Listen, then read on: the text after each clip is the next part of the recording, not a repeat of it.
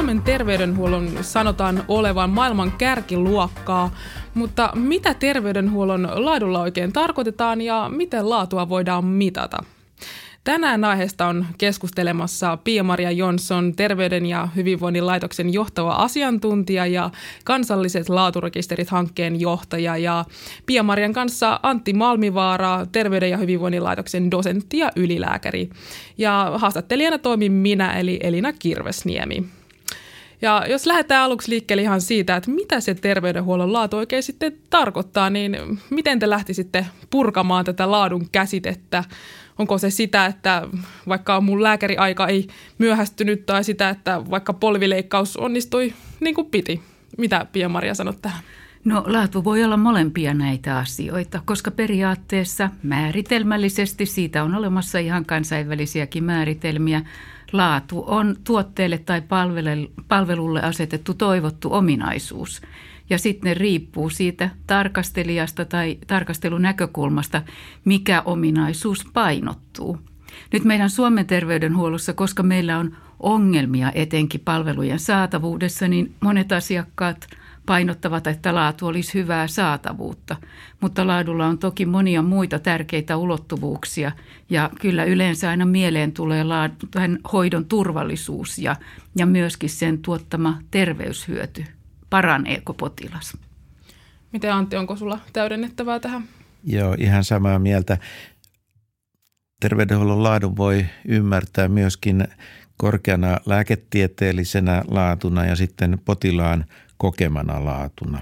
Ja ja niin kuin Piemaria tuossa toi esiin, niin, niin on muitakin kriteereitä, niin kuin palvelujen saatavuus, yhdenvertaisuus, vaikuttavuus, turvallisuus ja kustannusvaikuttavuus. Ja nämä kytkeytyy toisiinsa, että esimerkiksi lääkäriä ja myöhästyminen voi liittyä hoidon saatavuuteen – mutta se voi liittyä myöskin hoitoprosessien toimimattomuuteen ja sen myötä se voi vaikuttaa hoidon vaikuttavuuteen, turvallisuuteen, kustannusvaikuttavuuteen ja ennen kaikkea potilaskokemukseen. Eli tässä on aika monimutkaisesta asiasta, loppujen lopuksi kyse.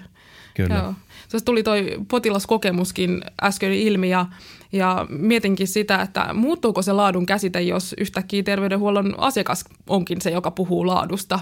E, eli tavallaan, että mitä, mitä sitten ne asiakkaat usein tarkoittaa sille laadulla? No mä näkisin sen sillä lailla, että, että oletan, että, että se vuorovaikutus on – on potilaalle, asiakkaalle yleensä se lähtökohta, että se onnistuu ja, ja sitten, sitten myöskin varmaankin potilaat toivovat, että he saavat lääketieteellisesti mahdollisimman tasokasta hoitoa, koska senhän vuoksi he on hakeutunut terveydenhuollon piiriin.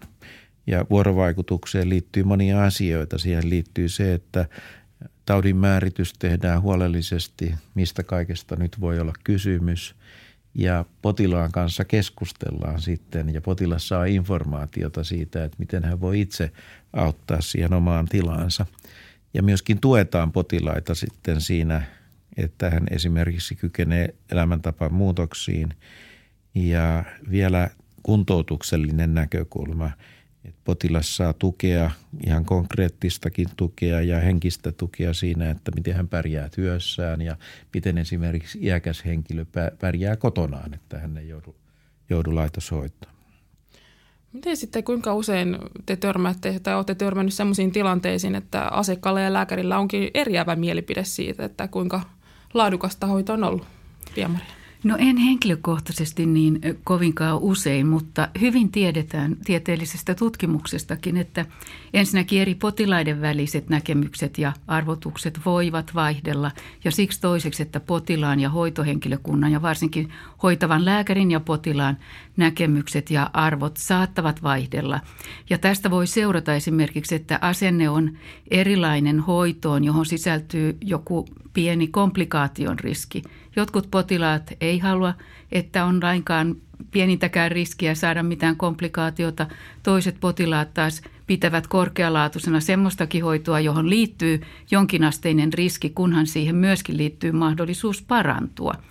Lääkäreillä taas voi olla sitten näissä omat näkemyksensä, mutta niin kuin sanottu, ne eivät aina ilmeisestikään tutkimuksen mukaan mene täysin yhteen.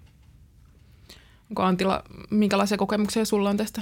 Jos ajattelee terveydenhuollosta tehtyjä valituksia, on näissä useimmiten takana epäonnistunut vuorovaikutus potilaan ja häntä hoitavien henkilöiden välillä. Onnist... Eli se onkin vuorovaikutuksellinen asia sitten. Niin, Joo. kyllä se näin on, että onnistunut vuorovaikutus on potilaiden tärkeänä pitämä laatukriteeri. Sitä se on kuitenkin myös lääketieteellisesti ajatellen sillä informaatio, ohjeet, tuki, toimintakyvyn ylläpitämisessä auttaminen, niin paitsi että ne perustuu hyvään vuorovaikutukseen, ne myöskin edistää olennaisesti hoidon vaikuttavuutta.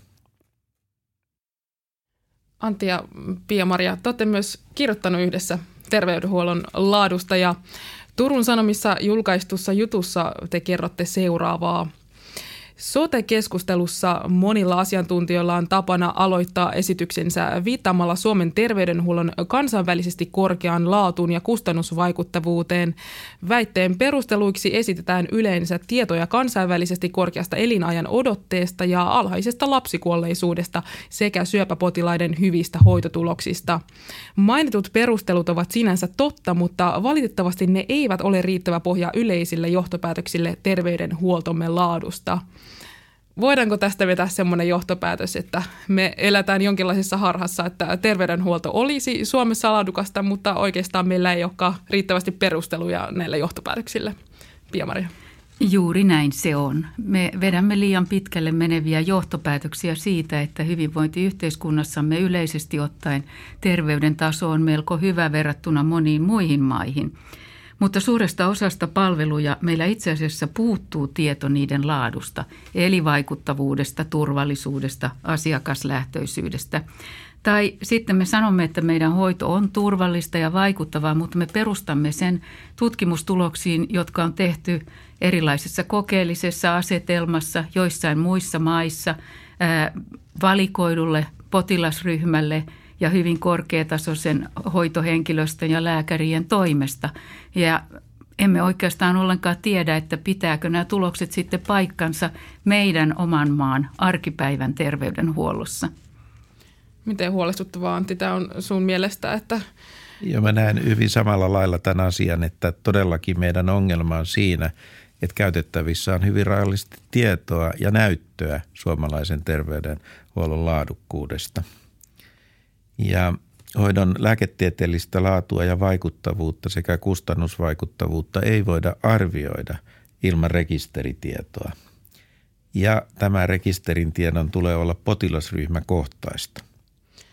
Tosiaan aloititkin just noista rekistereistä puhumisen ja oli just pääsemässä siihen, että olette molemmat, molemmat mukana kansalliset laaturekisterit hankkeessa ja, ja tämän hankkeen yksi päätavoitteista on parantaa suomalaisen terveydenhuollon laatua – Kertokaa vähän lisää siitä, että miten tämä laaturekisterihanke voi vaikuttaa suomalaisen hoidon laatuun. Mikä on se vaikutus, mitä rekistereillä voidaan saada? Olennaista on se, että laaturekisterit luovat tietoa hoitokäytännöistä ja hoitotuloksista. Ja tämän tiedon avulla sitten tapahtuu erilaisia asioita. Sitä voidaan käyttää paikallisesti eri hoitoyksiköissä, jatkuvaan toiminnan seurantaan ja sitten tarvittaessa parantavien toimenpiteiden tekoon – sen avulla voidaan myöskin vertailla eri hoitoyksikköjä keskenään, voidaan vertailla eri kuntien terveydenhuoltoa keskenään, voidaan vertailla sitten, jos meille tulee joskus maakuntia tai tällä hetkellä sairaanhoitopiirejä, niiden toimintaa voidaan vertailla keskenään. Tämä vertailutieto voi olla sitten tärkeä paitsi, että lääkärit ja hoitohenkilökunta pystyvät sen avulla omaa toimintaansa parantamaan, niin on tietenkin potilaille tärkeää saada tietoa siitä, minkä tasosta hoito on. Ja se on myös tärkeää tietoa meille veronmaksajina. Ja se on tärkeää tietoa päättäjille, jotta he voivat tehdä parempia päätöksiä siitä, mihinkä itse asiassa niitä verorahoja tulisi allokoida, onko jossain sellaisia laatupuutoksia, että pitäisi toimintaa resurssoida paremmin, tai onko jossain joku hoito toisaalta sitten niin tehoton, vaikuttamaton, että siihen ei pitäisi allokoida ollenkaan resursseja. Että on monella tavalla hyödyllistä tietoa. Lisäksi on vielä se, että, että terveydenhuollon ihan niin kuin meidän yhteiskunnan muutenkin pitäisi olla avoin ja läpinäkyvä. näille ammattiryhmille, mutta siis ennen kaikkea kansalaisille demokratian takia. Ja tässä nyt pyritään lisäämään sitä avoimuutta ja läpinäkyvyyttä hyvin konkreettisesti. Vielä tarttuisin tuohon läpinäkyvyyteen. Tosiaan muun muassa Hesarissa törmäsin tällaisen pääkirjoitustekstiin, jossa pohdiskeltiin just laaturekistereiden mahdollisuuksia ja minkälaisia vaikutuksia, vaikutuksia niillä saadaan aikaan. Ja, ja tässä nostettiin tämä läpi, läpinäkyvyys yhdeksi konkreettiseksi asiaksi. Eli tavallaan ilman rekisteriä suomalaiset ei ole tietoisia laatueroista. Miten rekisteri voi vaikuttaa sitten hoidon laadun arvioinnin läpinäkyvyyteen jatkossa? Mikä on se konkreettia, minkälaiseen läpinäkyvyyteen voidaan päästä Suomessa?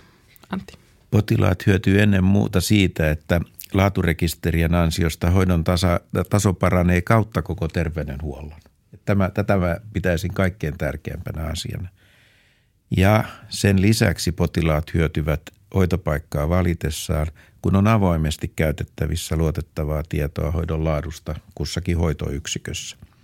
Potilaita hoitavat yksiköt taas hyötyy avoimesta tiedosta voidessaan vertailla potilasaineistonsa ominaisuuksia, diagnostisia ja hoidollisia toimenpiteitä sekä hoidon vaikutuksia muihin samanlaisia potilaita hoitaviin yksikköihin.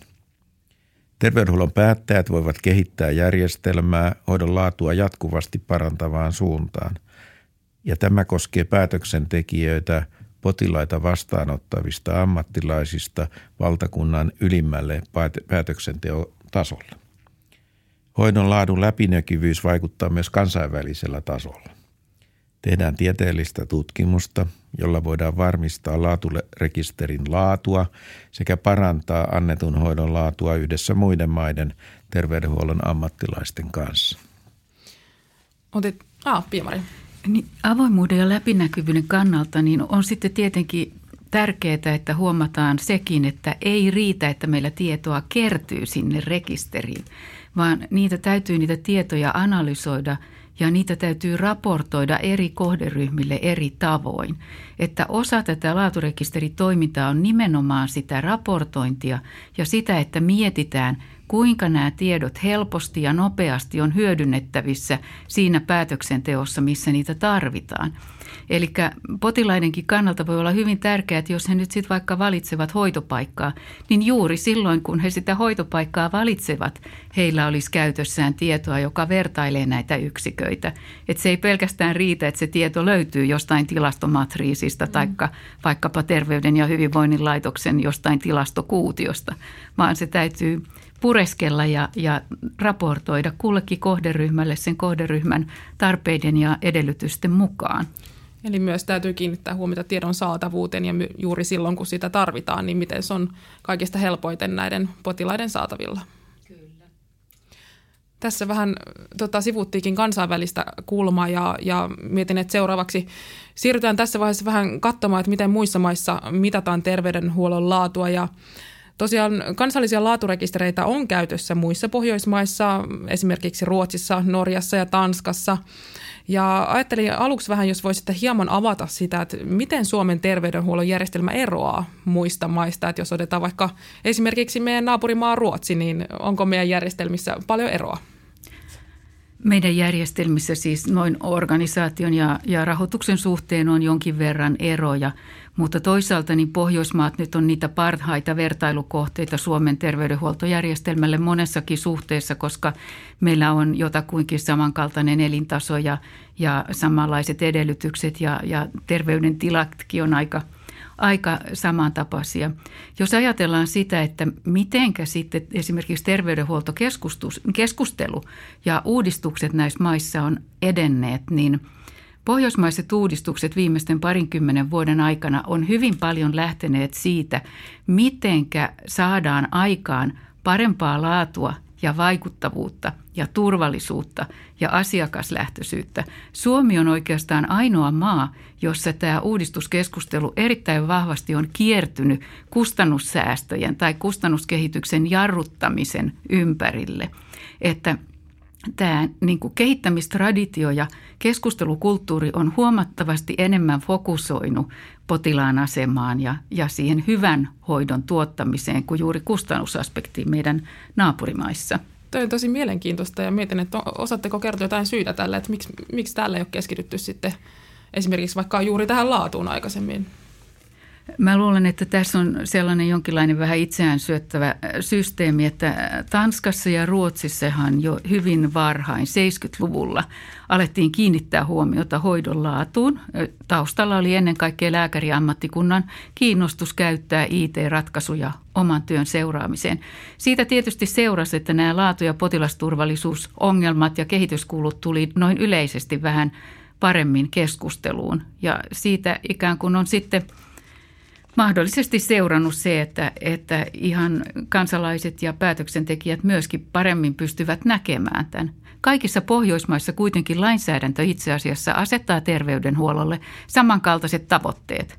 Ja, ja sehän on siis mahdollisimman paljon terveyttä ja hyvinvointia ja mahdollisimman monille. Ja myöskin tämä tasa-arvo on kaikissa ja tasavertaisuus, yhdenvertaisuus on aivan tämmöinen eksplisiittinen lainsäädännöllinen tavoite niin, että siinä suhteessa ei ole mitään eroa. Tuleeko sinulla Antti mieleen vielä jotain konkreettisia esimerkkejä tästä, että miten meidän terveydenhuoltojärjestelmä eroaa vaikka Ruotsista tai muista Pohjoismaista? Ruotsissa on yhteensä noin sata kliinistä laaturekisteriä eri tautiryhmissä. Norjassa ja Tanskassa niitä on noin viitisen kymmentä. Suomessakin on luotu kymmeniä potilasryhmäkohtaisia rekistereitä sairaaloiden sisällä. Tämä työ on ollut arvokasta, mutta pitää sisällään kaksi merkittävää ongelmaa. Rekisterit on usein laadittu sairaaloiden sisäisenä työ, työnä ja tieto analysoidaan sairaalakohtaisesti yksityisissä yrityksissä. Tämän vuoksi tiedot eivät ole kaikilta osin vertailukelpoisia muiden sairaaloiden kanssa eikä valtakunnallista vertailua pystytä tekemään. Suomen vuonna 1980 perustettua lonka- ja tekonivelen – Lonka- ja polven tekonivelrekisteriä hoidetaan nykyään menestyksellisesti THL ja ortopedikunnan välisenä yhteistyönä. Tämän kaltaista valtakunnallisesti koordinointia toimintaa tavoitellaan nyt muidenkin tautiryhmien kohdalla.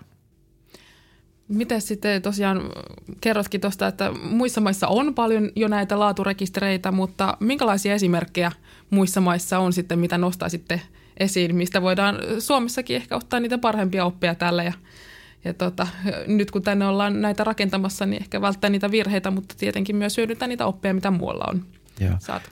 Laaturekisterien olennainen laatukriteeri on rekisterin kattavuus. Tämä tarkoittaa sitä, että rekisteriin tulisi saada mukaan valtakunnallisesti kaikki tiettyä potilasryhmää hoitavat yksiköt ja valtaosa niistä näissä yksiköistä, yksiköissä hoidettavista potilaista. Tämän kaltaisia kattavia rekistereitä on maailmalla valitettavan vähän – Parhaat esimerkit tulevat Pohjoismaista, eritoten Ruotsista, jossa laaturekisterityö on lähtenyt käyntiin vuonna 1979 perustetusta lonka- ja polven tekonivelrekisteristä ja varsinainen laajentuminen alkoi 90-luvun alussa sydäninfarktirekisteristä. Skotlannissa on varsin kattava rekisteri diabetespotilaiden hoidon laadusta ja Iso-Britanniassa rekisteritietoa sydäninfarktipotilaiden hoidosta. Noin yleisellä tasolla Pohjoismaista voidaan oppia se, että tätä kansallisten laaturekisterien järjestelmää ei synny, ellei valtakunnassa päätetä kansallisella päätöksellä tukea sitä toimintaa. Että tarvitaan tällainen yhteinen kansallisten laaturekisterien tukiorganisaatio, joka ohjaa ja mahdollisesti rahoittaa tai ainakin ohjaa rahoitusta rekisteritoimintaan ja samalla pystyy sitten valvomaan ja tukemaan sen rekisteritoiminnan laatua – ja niin kuin Antti sanoi, niin tämä kattavuus on aivan olennainen osa. Mutta pyörää ei todellakaan meidän kannata keksiä uudestaan. Näissä pohjoismaisissa rekistereissä on jo monen erikoissalan ja monen potilasryhmän osalta tuotettu hyvin hyvät seurantamittarit ja sisällöt ja meidän kannattaa katsoa niitä. On myös kansainvälistä yhteistyötä näiden mittaristojen suhteen – mutta sitten on muita asioita. Esimerkiksi IT-ratkaisussa me pystytään hyppäämään itse asiassa sellaisten kehitysvaiheiden ohi, joita Tanskassa ja Ruotsissa on ollut. Että meidän ei tarvitse enää paperille kirjata näitä rekisteritietoja, vaan, vaan pyrimme suoraan siihen, että kertakirjaamisella ammattihenkilöt terveydenhuollossa saisivat tiedot sekä potilastietojärjestelmään että laaturekisteriin. Tähän tarvitaan kuitenkin meidän tietojärjestelmien – kehittämistä ja sitä, että siellä on niin kuin tämmöinen kirjaamista tukeva koulutus ja, ja osaaminen. Eli ei tarvi ihan, ihan lähteä paperille merkkaamisesta enää liikkeelle, että voidaan, voidaan aloittaa vähän seuraavammalta tasolta. Mieti vielä, että minkälaisia tuloksia muissa maissa on saatu aikaan, mitä semmoisia konkreettisia hienoja esimerkkejä tuloksista, tuloksista nostaisitte esille? Antti. Vuonna 2014 Lancet-lehdessä julkaistussa artikkelissa verrattiin Ruotsin ja Iso-Britannian sydäninfarktipotilaiden kuolleisuutta. Ruotsalaisten potilaiden kuolleisuus kolmen kuukauden seurantajalla oli keskimäärin kolme prosenttiyksikköä pienempi kuin Britanniassa. Alhaisempi kuolleisuus liittyi nopeampaan pallolaajennusten käyttöönottoon Ruotsissa verrattuna Britanniaan. Molemmissa maissa kuolleisuus väheni merkittävästi seitsemän tutkimusvuoden aikana. Ruotsin paremmat tulokset ovat ainakin osittain johtuneet siitä, että Ruotsissa on luotu sydäninfarktirekisteri jo 90-luvun alkupuolella ja sen tuottavan tiedon pohjalta potilaiden parempaa hoitoa on kyetty nopeasti viemään käytäntöön. Hoitotulokset ovat avoimesti luettavissa kansallisista raporteista, josta ilmenee kunkin sairaalan suoriutuminen. Tässä Lancetin tutkimuksessa tuodaan esille myös tarve arvioida hoitojärjestelmän toimintaa, hoitoketjuja, päivystysjärjestelyjä, hoitohenkilöstön resurssointia ja niin edespäin. Sotejärjestelmien luotettava arviointi edellyttää meilläkin potilasryhmäkohtaisia laaturekistereitä. Tämä oli hieno esimerkki siitä, että oikeasti laaturekisterillä on vaikuttavuutta. Pia-Maria, mitä sä nostaisit tästä esiin? No joskus laaturekistereillä voidaan sitten saada vähän erilaatuisiakin tuloksia. Ruotsin laaturekistereitä on käytetty myöskin eh, sukupuolten välisen tasa-arvon seurantaa terveydenhuollossa.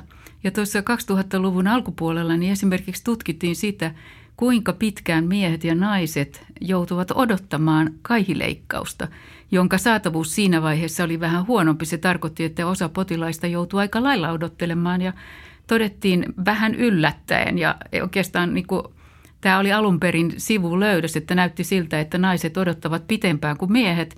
Ja vaikka siinä sitten otettiin huomioon todellakin näön menetys ja, ja tämä toimintakyky, niin, niin näin oli asian laita. Tämä herätti huomattavaa keskustelua sitten, että mistä tämä oikein johtui, mutta että mitään lääketieteellistä perustaa sille ei löydetty.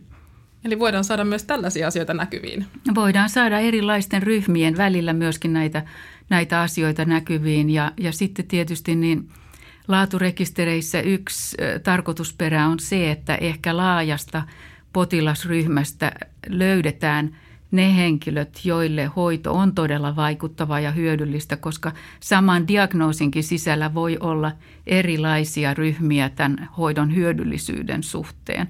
Mutta se tulee niin kuin, sitten aika hyvin esiin, jos kysymys asetetaan näissä rekistereissä, jotka seuraa tätä arkipäivän terveyshyötyä ja vaikuttavuutta. Meitä kaikkia täällä Suomessa tietenkin kiinnostaa, että jos laaturekisterit otetaan täällä Suomessa käyttöön jossain vaiheessa, niin milloin se mahdollisesti voisi olla? Mitä veikkaatte?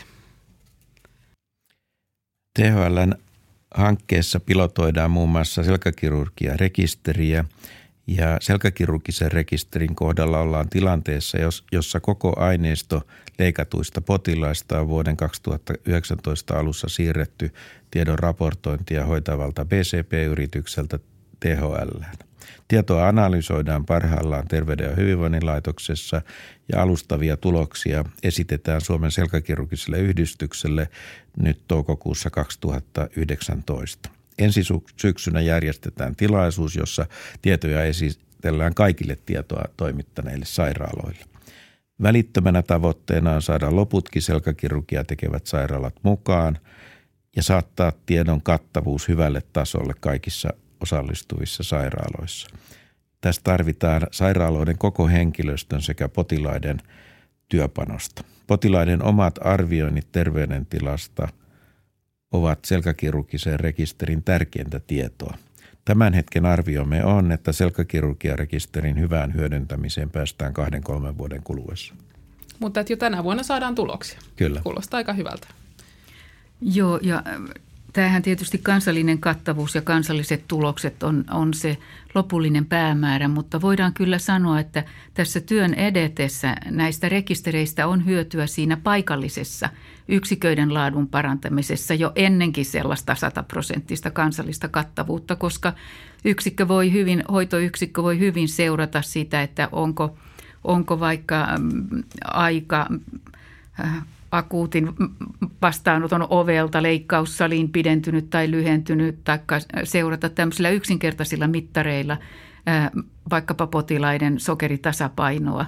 Ja, ja siinä ei niinkään tarvita välttämättä sitä vertailua, koska tiedetään ihan hyvin, että mitä toimenpiteitä vaadittaisiin. Mutta joskus siinä arkipäivän terveydenhuollossa vaan niin ei tule ihan ne optimaaliset rutiinit noudatettua sataprosenttisesti. Ja se on juuri sitä systemaattista laadun parantamista, että, että tähän kuitenkin pyritään. Siirrytään seuraavaksi kuuntelemaan, miten hoidon laatu vaikuttaa potilaan arkeen ja mitä annettavaa laaturekisterillä on terveydenhuollon potilaalle.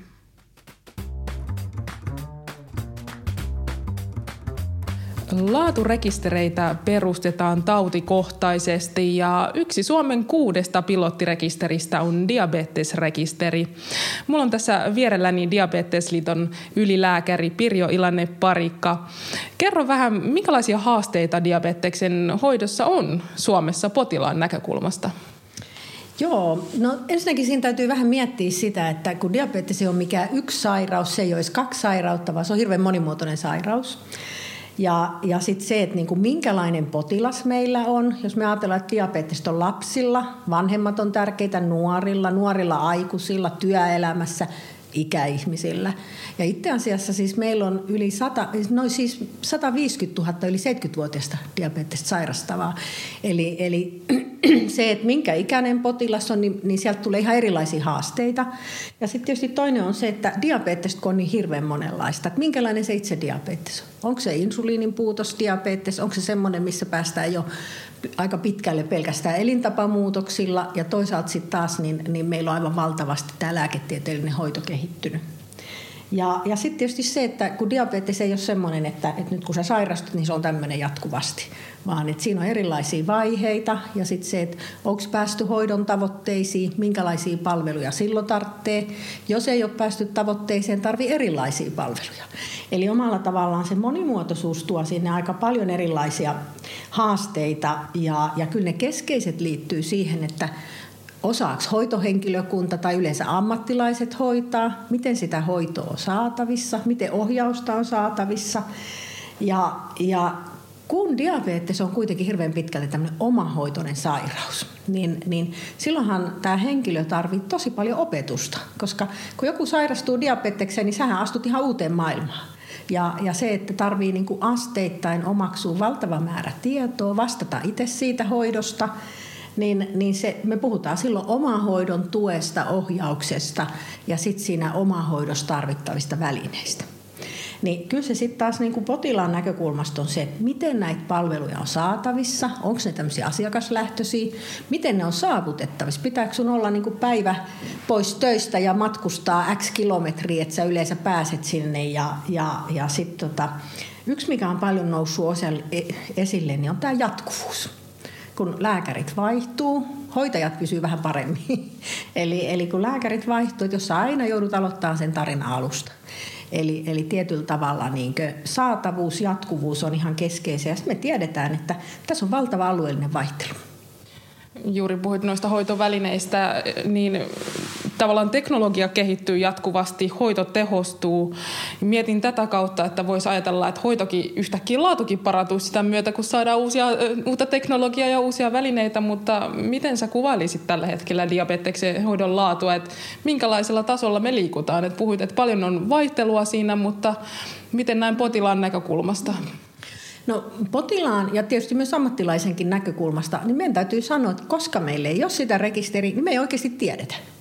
Eli, eli me niin kuin aika pimennossa sillä tavalla lähdetään hoitamaan, että totta kai meillä on olemassa niin kuin mittareita, ja jos me katsotaan vaikka diabeteksen hoidon kehittymistä, että jos me katsotaan, että 100 vuotta sitten niin ihmisten kuoli, kun niille tuli diabetes. Jos me katsotaan 50 vuotta sitten, niin, niin voi sanoa, että puolet sai vakavia lisäsairauksia. Tuli amputaatioita, tuli sokeutumisia. Ja, ja totta kai niin kuin nämä on vähentyneet. Se on tietysti ihan äärimmäisen tärkeää. Mutta kyllähän se niin kuin ajatus on se, että tänä päivänä me, meillä on niin kuin olemassa hoidon konstit, meillä on olemassa seurantakonstit, joilla me pystytään kaikki nämä vakavat lisäsairaudet välttämään. Et se hoidon teknologia tuo sinne tosi paljon, eli, eli tota, et, et on paljon tapahtunut ja tapahtuu paljon, aivan valtavaa kehitystä. Mutta kyllä minua toisaalta niin aina mietityttää se, että kun diabetesta käytetään vähän semmoisena mallinakin tämän teknologian kehittymisestä, niin oikeasti arjessa se on tällä hetkellä aika huonosti saatavissa. Eli, eli jos me ajatellaan niin teknologiaa, mä näen siinä erilaisia ulottuvuuksia, niin, niin yksi on ihan sitten esimerkiksi tämä verensokerinseurannan teknologia. Se muuttuu aivan valtavasti. No kyllä se on nyt meillä parantumassa, eli, eli nythän niin ollaan siirtymässä tämmöisistä satunnaisista verensokerimittauksista sensorointeihin. Kaikki potilaat ei niitä tarvi, mutta ne, jotka tarvitsee, niin niiden pitäisi semmoinen saada ja se on tulevaisuuden näkymä, mutta tämä on kauhean hidasta. Ja tietysti toinen on se, että esimerkiksi niin kuin insuliiniannostelu, niin onhan se kehittynyt valtavasti, mutta jos me verrataan joihinkin muihin maihin, meillä insuliinipumppuja käyttää hyvä, jos 10 prosenttia, naapurimaassa 30 prosenttia. Eli, eli, ja kun on pystytty osoittamaan, että tällä teknologian, ei itse teknologialla, vaan sen teknologian hyödyntämisellä, niin me saadaan selkeästi parempia hoitotuloksia. Todella mielenkiintoisia ja positiivisia. Eli kysymys onkin vaan siitä, että miten ne saadaan kaikkien, kaikkien käytettäviksi ja, ja saadaan teknologiaa saavutettavaksi. Hmm. Siitä ja sitten taas myöskin siitä, että kyllähän se sitten vaatii niin kuin ammattilaisiltakin aika paljon. Että tämä kehitys tapahtuu niin nopeasti, että kyllä meidän ihan niin kuin lääkäreiden ja hoitajienkin on vaikea pysyä siinä, siinä tota perässä. Mutta että periaatteessa meillä on nämä mittarit olemassa. Että kyllähän me voidaan tosiaan laskea, että kuinka paljon tulee sydäninfarktia, syntyykö terveitä vauvoja, kuinka paljon on amputaatioita. Että kyllähän nämä kaikki on vähentyneet. Ja, ja nyt tietysti laaturekisterissä nämä välilliset mittarit, mitä, mitä meillä hoitoon liittyy, niin niiden seuraaminen on ihan äärimmäisen tärkeää. Mutta tällä hetkellä tilanne on se, että jos mä kysyn mun koulutuksessa olevilta hoitajilta, lääkäreiltä, tiedättekö te minkälaisessa, niin kuin, että kuinka suuri osa teidän potilasta hoitotavoitteessa? Ei, emme tiedä. Eli, eli, eli kyllä laaturekisteri tuo sit sitä tiedolla johtamista sinne, että me osataan niin kuin oikeita, tehdä oikeita asioita. Diabetesta sairastavien määrä kasvaa noin 25 000 potilaan vuosivauhtia. Minkälaisia haasteita tämä tuo hoidon laatuun? No Kyllähän se tuo, se tuo valtavia haasteita. Nyt täytyy sanoa, että nyt jopa näyttää siltä, että ihan niin kuin uusien potilaiden voimakas lisääntyminen on, on, on lähtenyt tasaantumaan. Että kyllä nämä niin kuin ponnistelut, mitä taas sit niin kuin diabeteksen ehkäisemiseksi on tehty, niin, niin jonkinlaista tulosta rupeaa näyttämään. Mutta 25 000 uutta, mä ihan laskeskelin jopa sitä, että kuinka paljon se tarvitsee niin kuin, niin kuin lääkäreitä ja hoitajia. Niin, niin käytännössä se tarkoittaa, niin kuin, että tämä porukka tarvitsee niin yli 100 henkilötyövuotta pelkästään niin kuin lääkäreitä lääkäreitä ja hoitajia. Et kyllä se on ihan tämmöinen resurssikysymys ja ja, ja sitten se tietysti tarkoittaa, tarkoittaa niin kuin myös sitä, että siellä on ennestään ne 400 000 muutakin näiden uusien lisäksi. Ja, ja, ja että niin me tullaan taas tähän samaan saatavuusasiaan. Ja, ja tota, kyllä mä näen sen niin, että, että niin kuin, äh, kyllähän me mitä miettiä, että me osataan, että me tehdään oikeita asioita ja, ja me voidaan virtaviivastaa näitä niin kuin hoitoketjuja, hoitopolkuja, mutta että miten me pystytään se tekemään niin kuin unohtamatta sitä yksilöllisyyttä ja potilaslähtöisyyttä. Haasteita on, mutta, mutta niitä voidaan myös taklata ja seuraavana tarttuisinkin tähän laaturekisteriin ja sen mahdollisiin hyötyihin. Diabetesliiton ylilääkäri Pirjo Ilanne Parikka, mitä hyötyjä laaturekisteri voi tuoda diabetespotilaan arkeen? No tota, kyllä mä näkisin niin, että, että siellä arjessa näkyy se, että, me hoi, että, että kun me pystytään hoitamaan paremmin, niin näkyyhän se siellä arjessa. Että ei tietenkään niin kuin se, että me niin kuin rekisteröidään asioita, niin senhän täytyy johtaa johonkin. Eli se rekisteri on väline sen hoidon parantamiseen, hoidon kehittämiseen. Ja, ja niin kuin yksi semmoinen varmaan tärkeä asia on, että rekisterin avulla tietenkin me saadaan niin kuin niitä välittömiä hoitotuloksia ja ehkä sitten niin kuin ajatus myös on se, että voidaan vähän niin kuin vertailla, että okei, meillä on nyt täällä tämmöiset resurssit ja näin me on tätä työtä tehty ja tämmöisiä hoitotuloksia. Eli, eli että se kuitenkin niin kuin ehkä laittaa palvelun tuottajia kilvottelemaan keskenään. Rekisteristä me saadaan tietoa, joka voi olla myös se hoitopaikan valinnan pohjana. Ja, ja, ja sitä kautta varmaan sit myöskin, niin, niin kyllä mä uskon, että sillä tähän niin kuin asiantuntevan hoidon, hoidon tämmöisen saatavuuteen voisi olla vaikutusta. Mielenkiintoista on se, että, että kun muissa Pohjoismaissa näitä rekisterejä on, niin he pystyvät nyt jo ihan oikeasti tuottaa sieltä semmoista tietoa, että rekisterin avulla saadaan parempaa hoitoa ja, ja silloin se niin kuin arki helpottuu. Mä haluaisin vielä, jos, jos on mahdollista, niin, niin ihan nostaa niin kuin potilaan sanoilla tätä esille. Eli Diabetesliitossa me kerättiin, tämä on itse asiassa niin kuin toissa vuodelta, niin tämmöisiä diabeteshaaveita. Ja musta tämä niin kuin tiivistyy tähän aika hyvin siis verkkosivujen kautta ja, ja sosiaalisessa postikorteilla, niin näillä kerättiin sitä. Niin tähän on nyt vedetty tällä yhteen.